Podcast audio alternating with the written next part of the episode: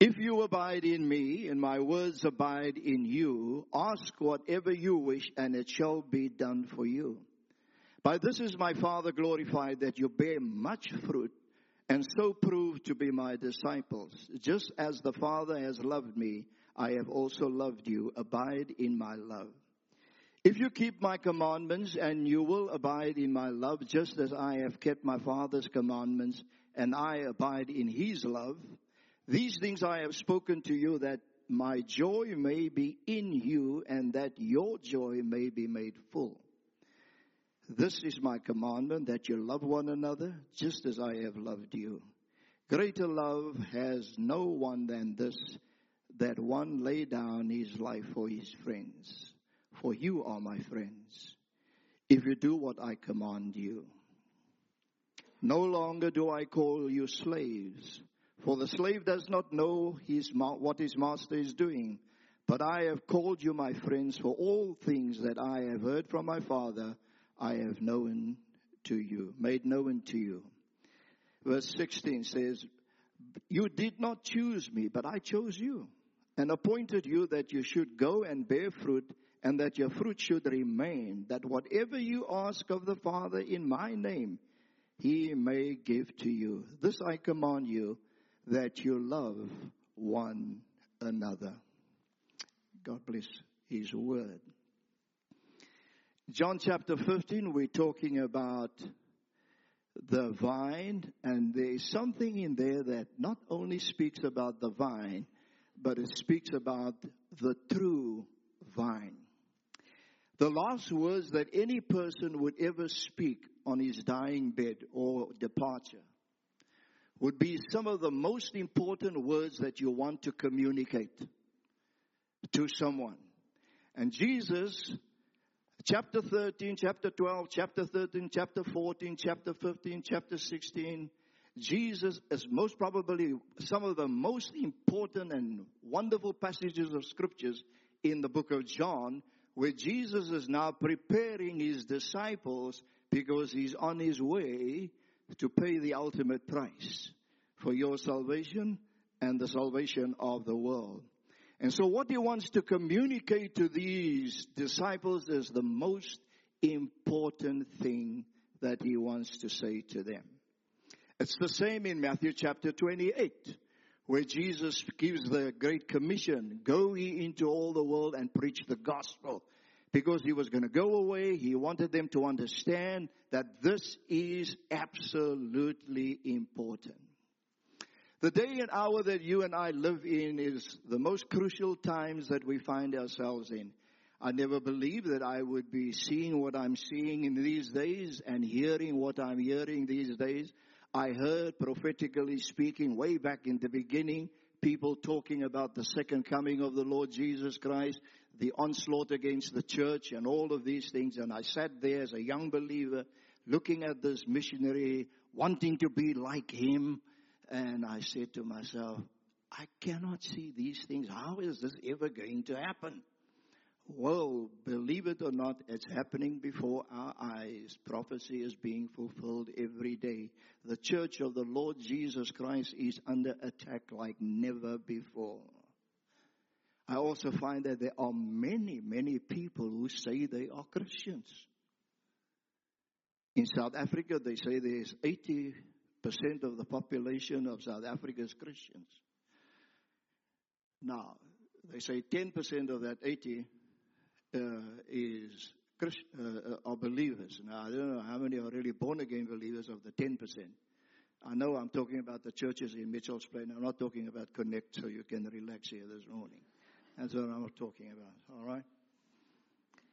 But in John chapter 14, Jesus says something, and Brad alluded to this when he shared the word. In John 14 20, he says, In that day you shall know that I am in my Father, and you in me, and I in you.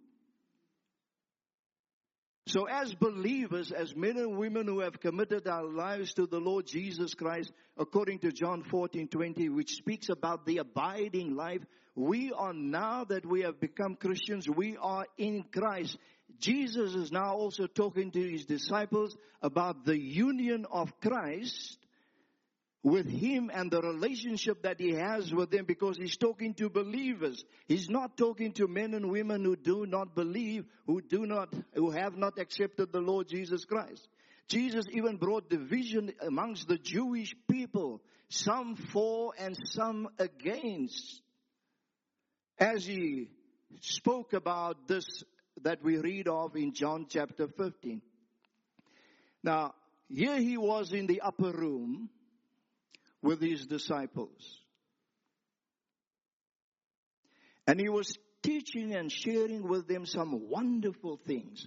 I tell you, I would have given everything to have been there around that table to hear some of those wonderful secrets and things that Jesus spoke about. Or just to be a fly on the wall to see and to hear what was taking place right there.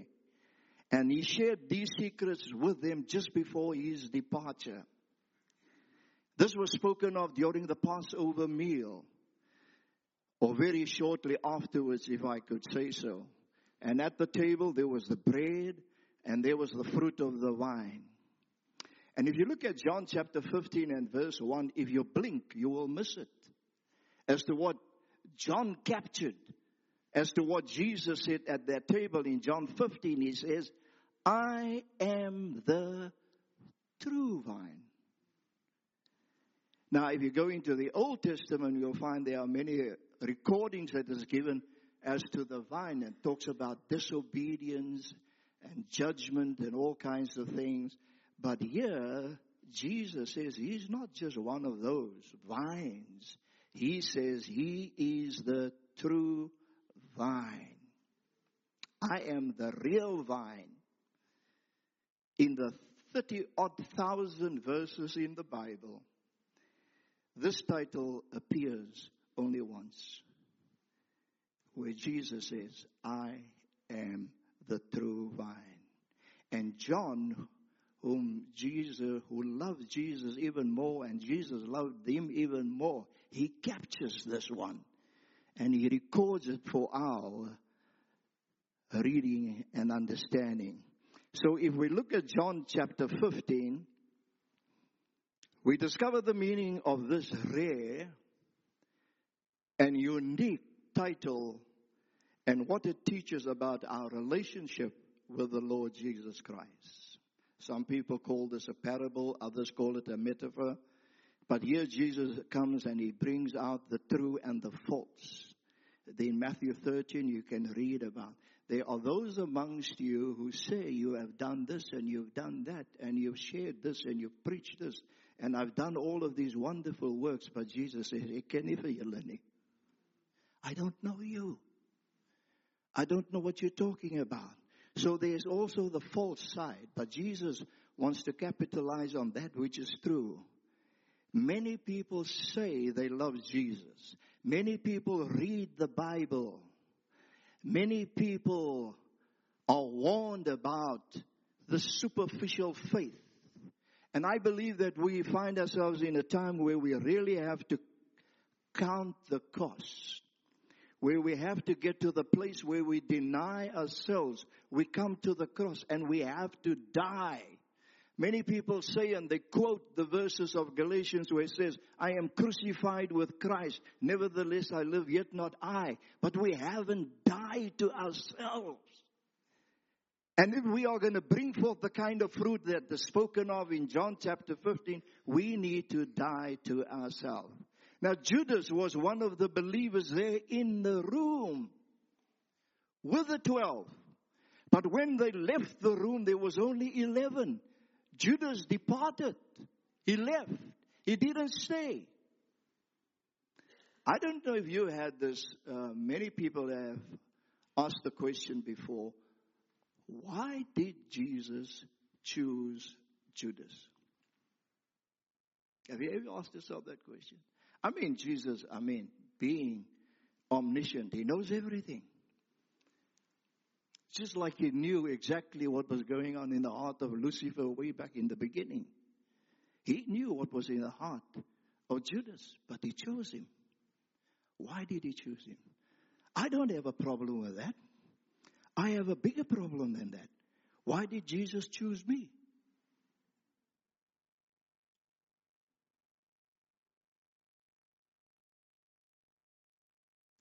There's some observations I want to bring to your attention here that I've made a note of before. Let's look at it in its context. The first way of observation for me, these verses were written to those who know Christ. They were abiding in Him. He had called them by name. They walked with Him. They saw, they heard, they were believers. There's nothing here in John chapter 15 that speaks about salvation for the unsaved.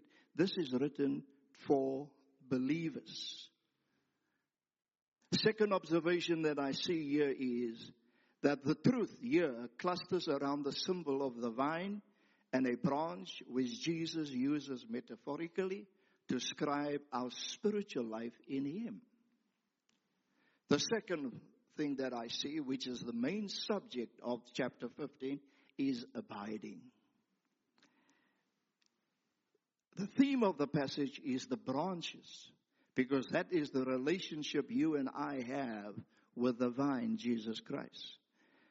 The fourth observation for me is that the result of abiding is bearing fruit.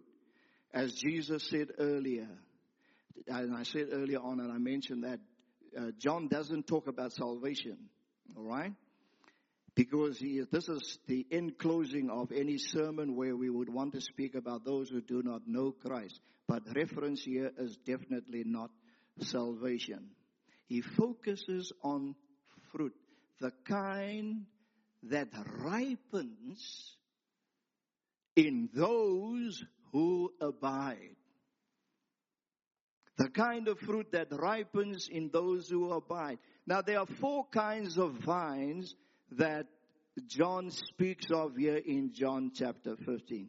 In verse 2, the first verse 2a, he speaks about those who do not bear fruit. One.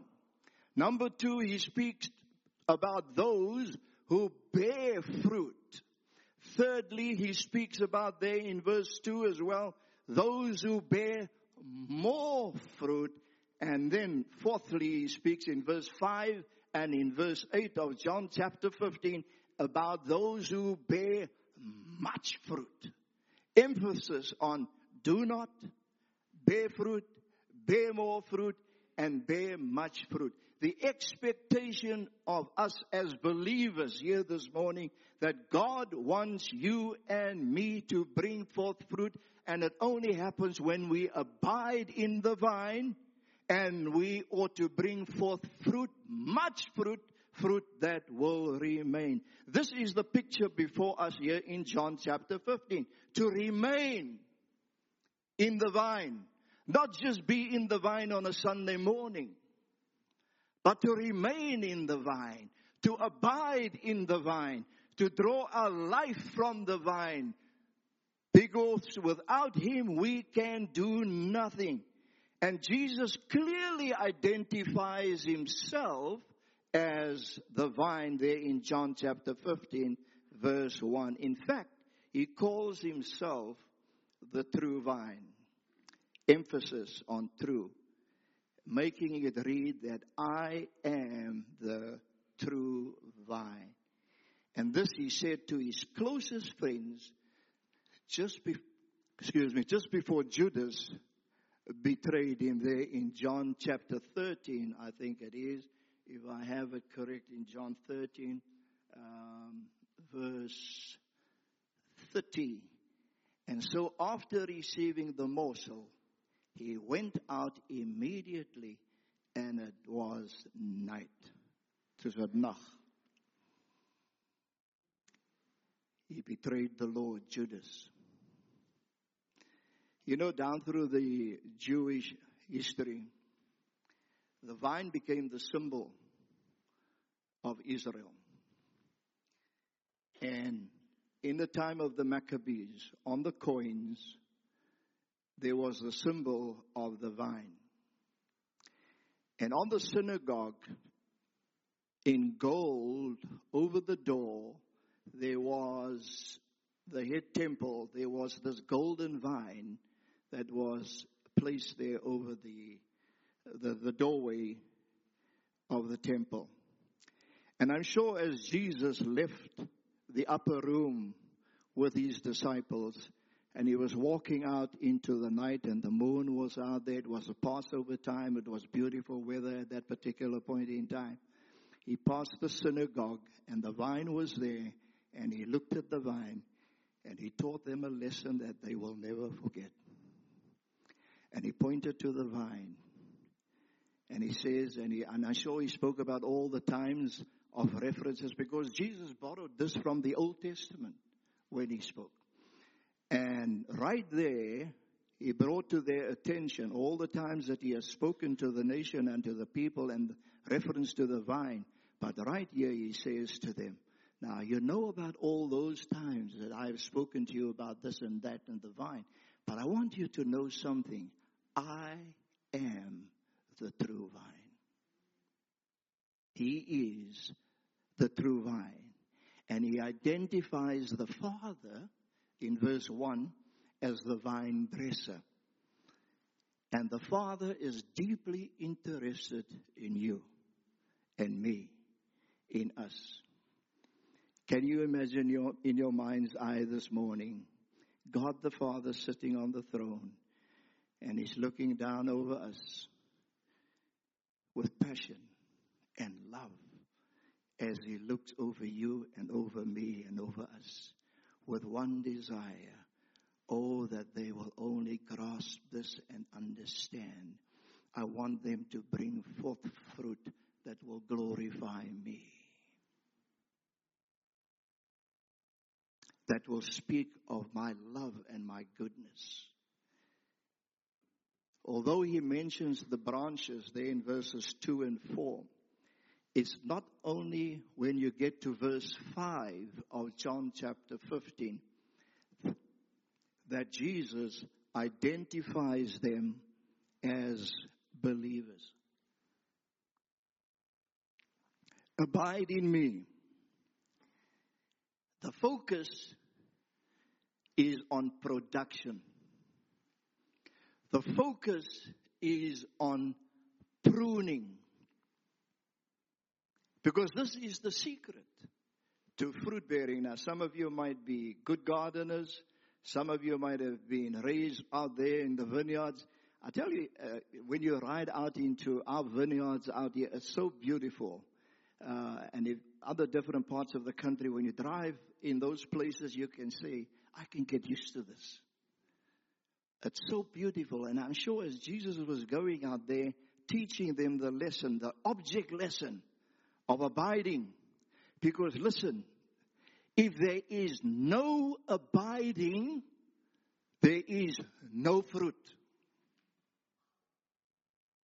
If there is no abiding, there is no fruit. This is the entire purpose of the branch in the vine to bear fruit, not just some fruit, but to bring forth much fruit. What kind of fruit are we talking about here this morning?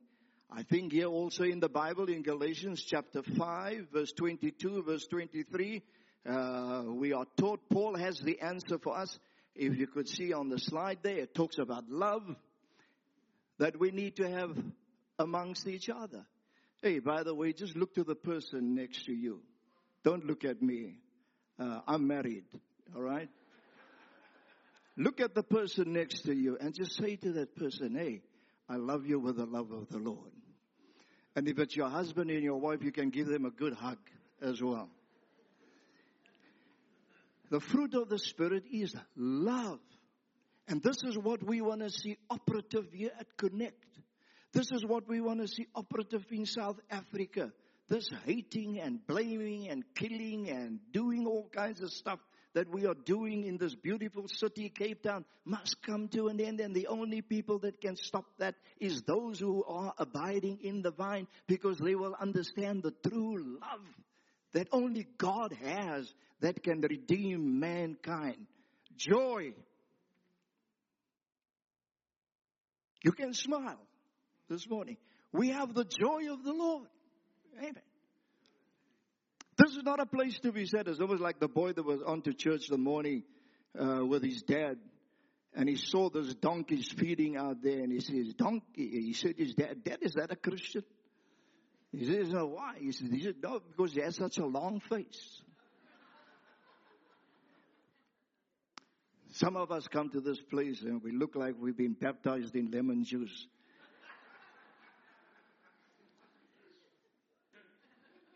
I don't know what it's going to be like, Daniel, this evening. I see a lot of us join the six o'clock service. All right, I'm inviting all the guys and the ladies in my category to come and join us tonight in the six o'clock service. And let's have some fun. Peace. Do we need that? Yes. Patience. That is something I'm working on. My kids tell me all the time, Daddy, you've got a lot of stuff, but you don't have patience.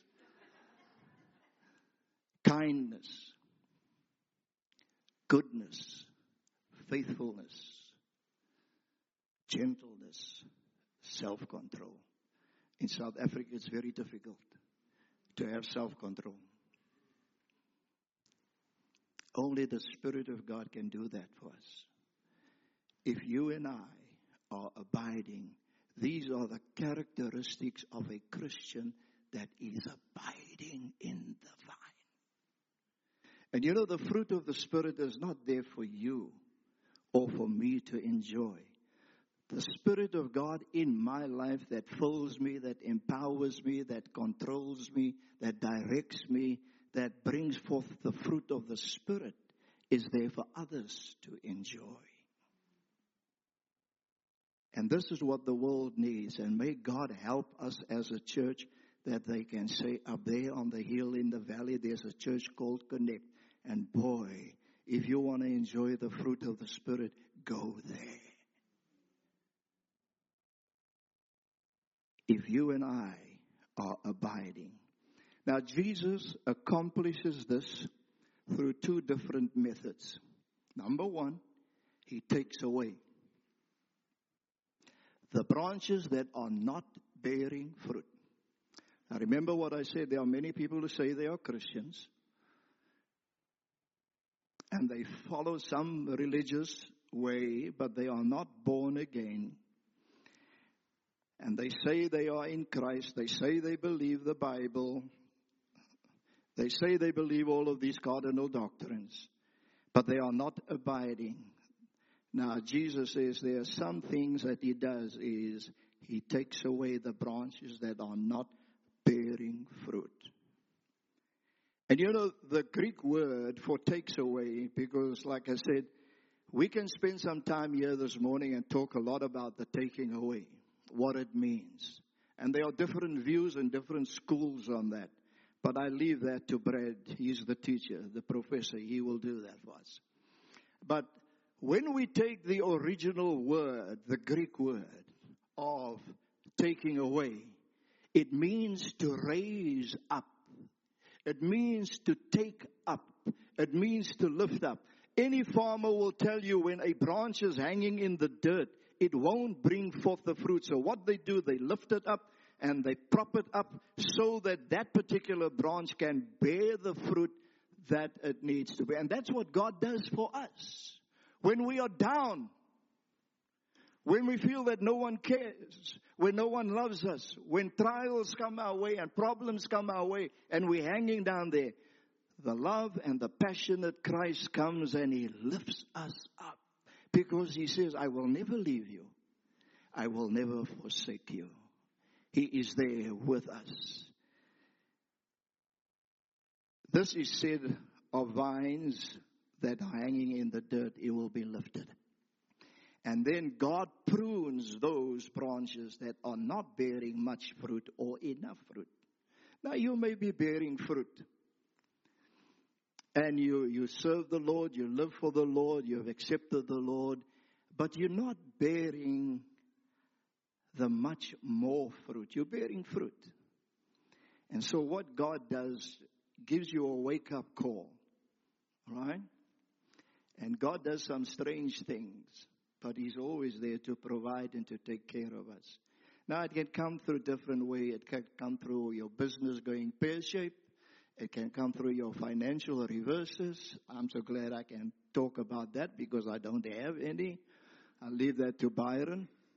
Um, so, but then it also comes painfully through sickness. It comes painfully through death. Many ways. One little story that I have that I share, and I will share that with you, is that a few years ago, we have five children and we have six grandkids. Now, always the people say these pastors have a lot of children because they don't have much to do. So, so we have five. Don't worry, I've got Rita's permission to share that story. But our firstborn went away to study. And he had just finished his trade and his skill and he was coming home. We got a call that morning. My one daughter and I, we were in the kitchen when we got the call. And he was coming home. So, three o'clock, four o'clock in the morning, I get a phone call. Now, when your phone rings that time of the morning, you know that something is up. And then you hear it's a policeman on the line. Oh, then you really realize that something is hier gaan nonsens aan. And he says, Do you have a son by the name of Donovan? I said, Yes. Sir, I'm sorry I have to inform you that your son has been in a motor car accident and he has been killed. I turn around and I look at my wife snoring away next to me. How do I tell this lady that her firstborn has been killed in a motor car accident? I walked out of my bedroom that night. I went to go and stand outside under the lamppost and all messed up emotionally, trying to find the words and to muster up enough courage to go in there and to tell her. And while I'm standing there, the next thing I find is that somebody is taking my hand, and I look to my left and I see it's my wife. And she says to me, Barry, what's wrong? Now, you guys know that you can't say that to your wife when she asks you a question that there's nothing wrong. She knows that something is wrong. Eventually, long story short, I tell her what happened. She looks me in the eye for a split second that seemed like eternity. And she says to me, Now we have to trust God. We now have to practice what we preach. And I'm standing there, still messed up. What are you talking about? And she says, We have to thank God for this. The Bible says, In all things, give thanks not just when you win the lotto. The Bible says, in all things, give thanks.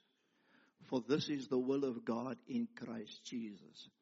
So by faith we gave thanks. Now we did that. I still couldn't understand. It took me a long time to really digest all of this. But in hindsight, when I look back, I see the hand of God. Now, I know we're going to see our son again. And we will have a cause to rejoice. But when we did that act of obedience and faith in giving thanks in that moment when we were being pruned, God took Rita and myself into another level of ministry and dimension that we could not have experienced in any other way. So I don't know what you are going through. I don't know what your difficulties are. I don't know what's happening in your home with your son and your daughter in your business or your family members. I don't know. But He does. And sometimes God will take methods which is painful to prune us to cut us, to bring us to a place where we bring forth the much fruit that He wants us to bring forth. I'm just going to put up this quote here so that we could read that quickly. I'm not going to spend much time on that because I have elaborated to As I was reading through some of the stuff that I was looking at while preparing myself, I came across this quotation by John uh, Merrill C. Tenney, and this is what he said. In pruning a vine, we could put that uh, slide up there, please. Um, right, we've got it there. In pruning a vine, two principles are generally observed. First, all dead wood must be ruthlessly removed. Secondly, the live wood must be cut back drastically so that they can bring forth the fruit. Dead wood, listen to this, dead wood harbors insects and disease and may cause the vine to rot. To say nothing of being unproductive and unsightly. Live wood must be trimmed back in order to prevent such heavy growth that the life of the vine goes into the wood rather than into fruit. The vineyards in the early spring look like a collection of barren, bleeding stumps. But in the fall, they are filled with luxuriant purple grapes. As the farmer wields the pruning knife on the vines, so God cuts dead wood out from amongst his saints. Aina. Aina. And often cuts back the living wood so far, so far back that his method seems cruel. Nevertheless, from those who have suffered the most, there often comes the greatest fruitfulness. God doesn't make a mistake. You might have been turned down. You might have lost your job. You submitted a tender. You applied to a university. You never succeeded. You felt like your world was crumbling, all was coming down. But God has a purpose. God has a plan. And through the faith you and I have, we can trust in Christ's word. I said this morning and I say it again and I always say it. It was our beginning in the Word of God, and I hope to the day I leave it will be in the Word of God and I'm part of a fellowship of a church that believes in the Word of God. We preach it, we declare it, we believe it, we receive it, and we deliver it as it is. The Word of God, not gimmicks and stories. It's the Word.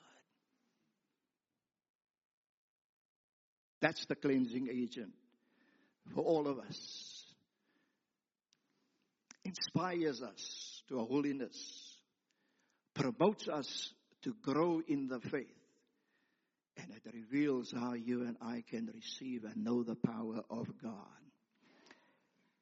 The disciples, through the word, they had become clean. They had been justified before God. They had been grafted into the vine. Romans chapter 5 verse 1, verses 8 through to 11. There's no condemnation to those who are in Christ. If you're a believer in Jesus Christ, there's no condemnation. And for the disciples who are walking with Jesus Christ, their need for daily sanctification, setting apart, and fruit bearing, however, still remain. This is why Jesus came although they had come to the saving knowledge of Christ, they have accepted Him, they have embraced Him. He wanted to share with them how they can bear much fruit. And this is why He was giving them this wonderful object lesson through as He walked through the vineyards. And He taught them and saying to them, I am the true vine. You are the branches. Without me, you can do nothing. You need me. Some of the things that is going to happen to you might be painful. And for the church of Jesus Christ, I want to say some of the things that is coming your way because there is a storm coming. But God will use these things to trim us and to make us the kind of people that He wants it to be. What does it really mean to abide? Couple of things. It means to depend upon Him. We don't depend, depend on our bank account, on these things, but we depend upon Him. Secondly, we draw our strength from the vine, the Lord Jesus Christ. We do not produce fruit by an act of parliament. We get our strength from the Lord, not from the government, but from God. We need to stay in contact with the Lord Jesus Christ because without Him we can do nothing. We need to pray. We have been invited to come to a prayer meeting where we can pray. We are going through a situation in our church where we need the backing of prayer. We need every saint, every believer, every boy, every woman, every girl to be in a place of prayer where we can pray for the ministry so that we can reach this part of the vineyard for Jesus Christ and that we can bring forth the kind of fruit that will not just be fruit, but it will be much fruit that will remain. And don't give ourselves the chance to forget Him, pursue Him. Abide in me, says Jesus. Ask and you will receive. Only a believer who is already in Christ can abide. Unbelievers don't abide. Only a believer can abide.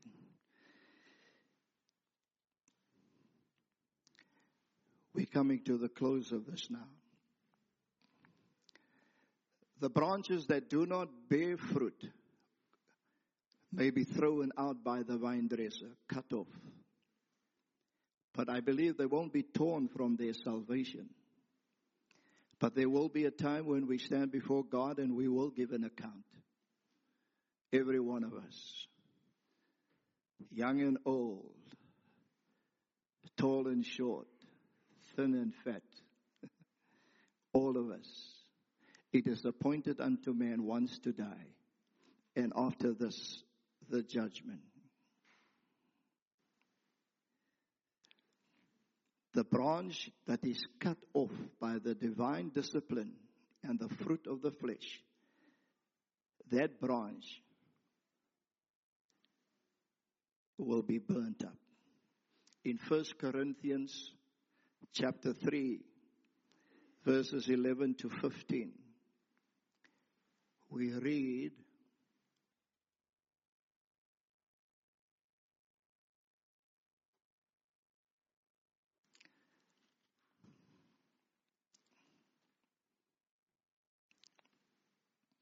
For no man can lay a foundation other than the one which is laid, which is Jesus Christ. Now, if any man builds upon the foundation with gold, silver, precious stones, wood, hay, or straw, each man's work will become evident.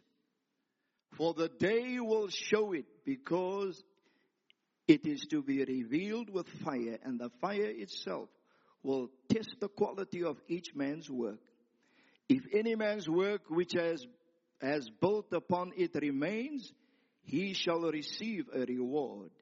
If any man's work is burned up, he shall suffer loss, but he himself shall be saved, yet so as through fire. I say to myself, I said, if I want to make it to heaven, I want to make it to heaven, and I don't want to be smelling like someone that's stepped back from a braai.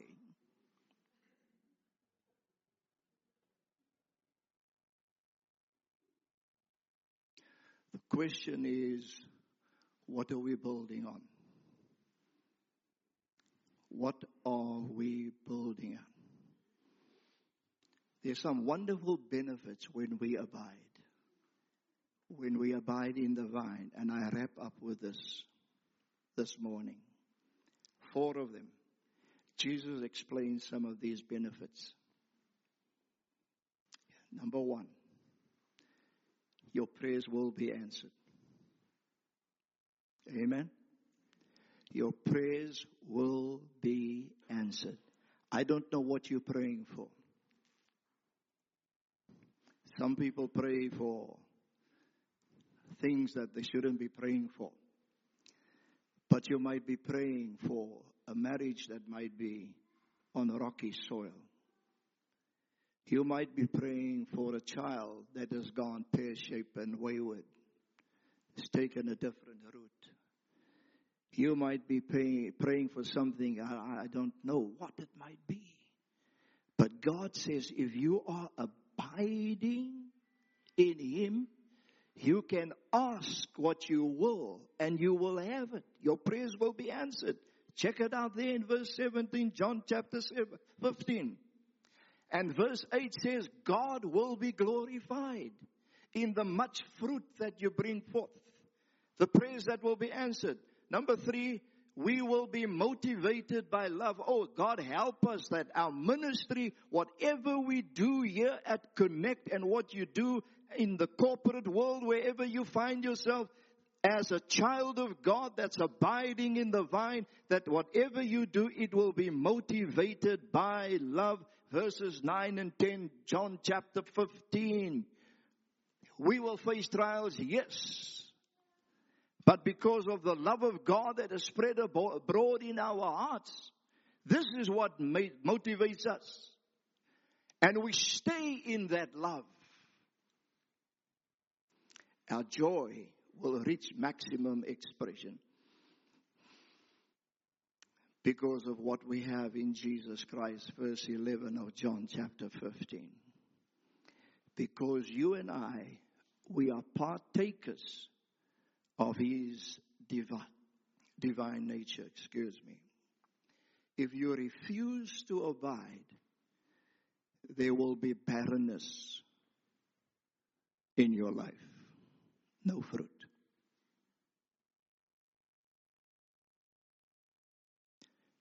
When you stand in the mirror tomorrow morning when you get up,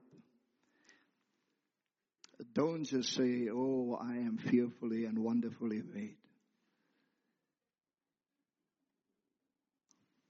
But when you stand in front of the mirror, in hindsight, when you look back since the day you responded to the call of Jesus to where you find yourself now, ask yourself the question what is my life adding up to? As a believer, as a child of God, as a member of the body of Christ.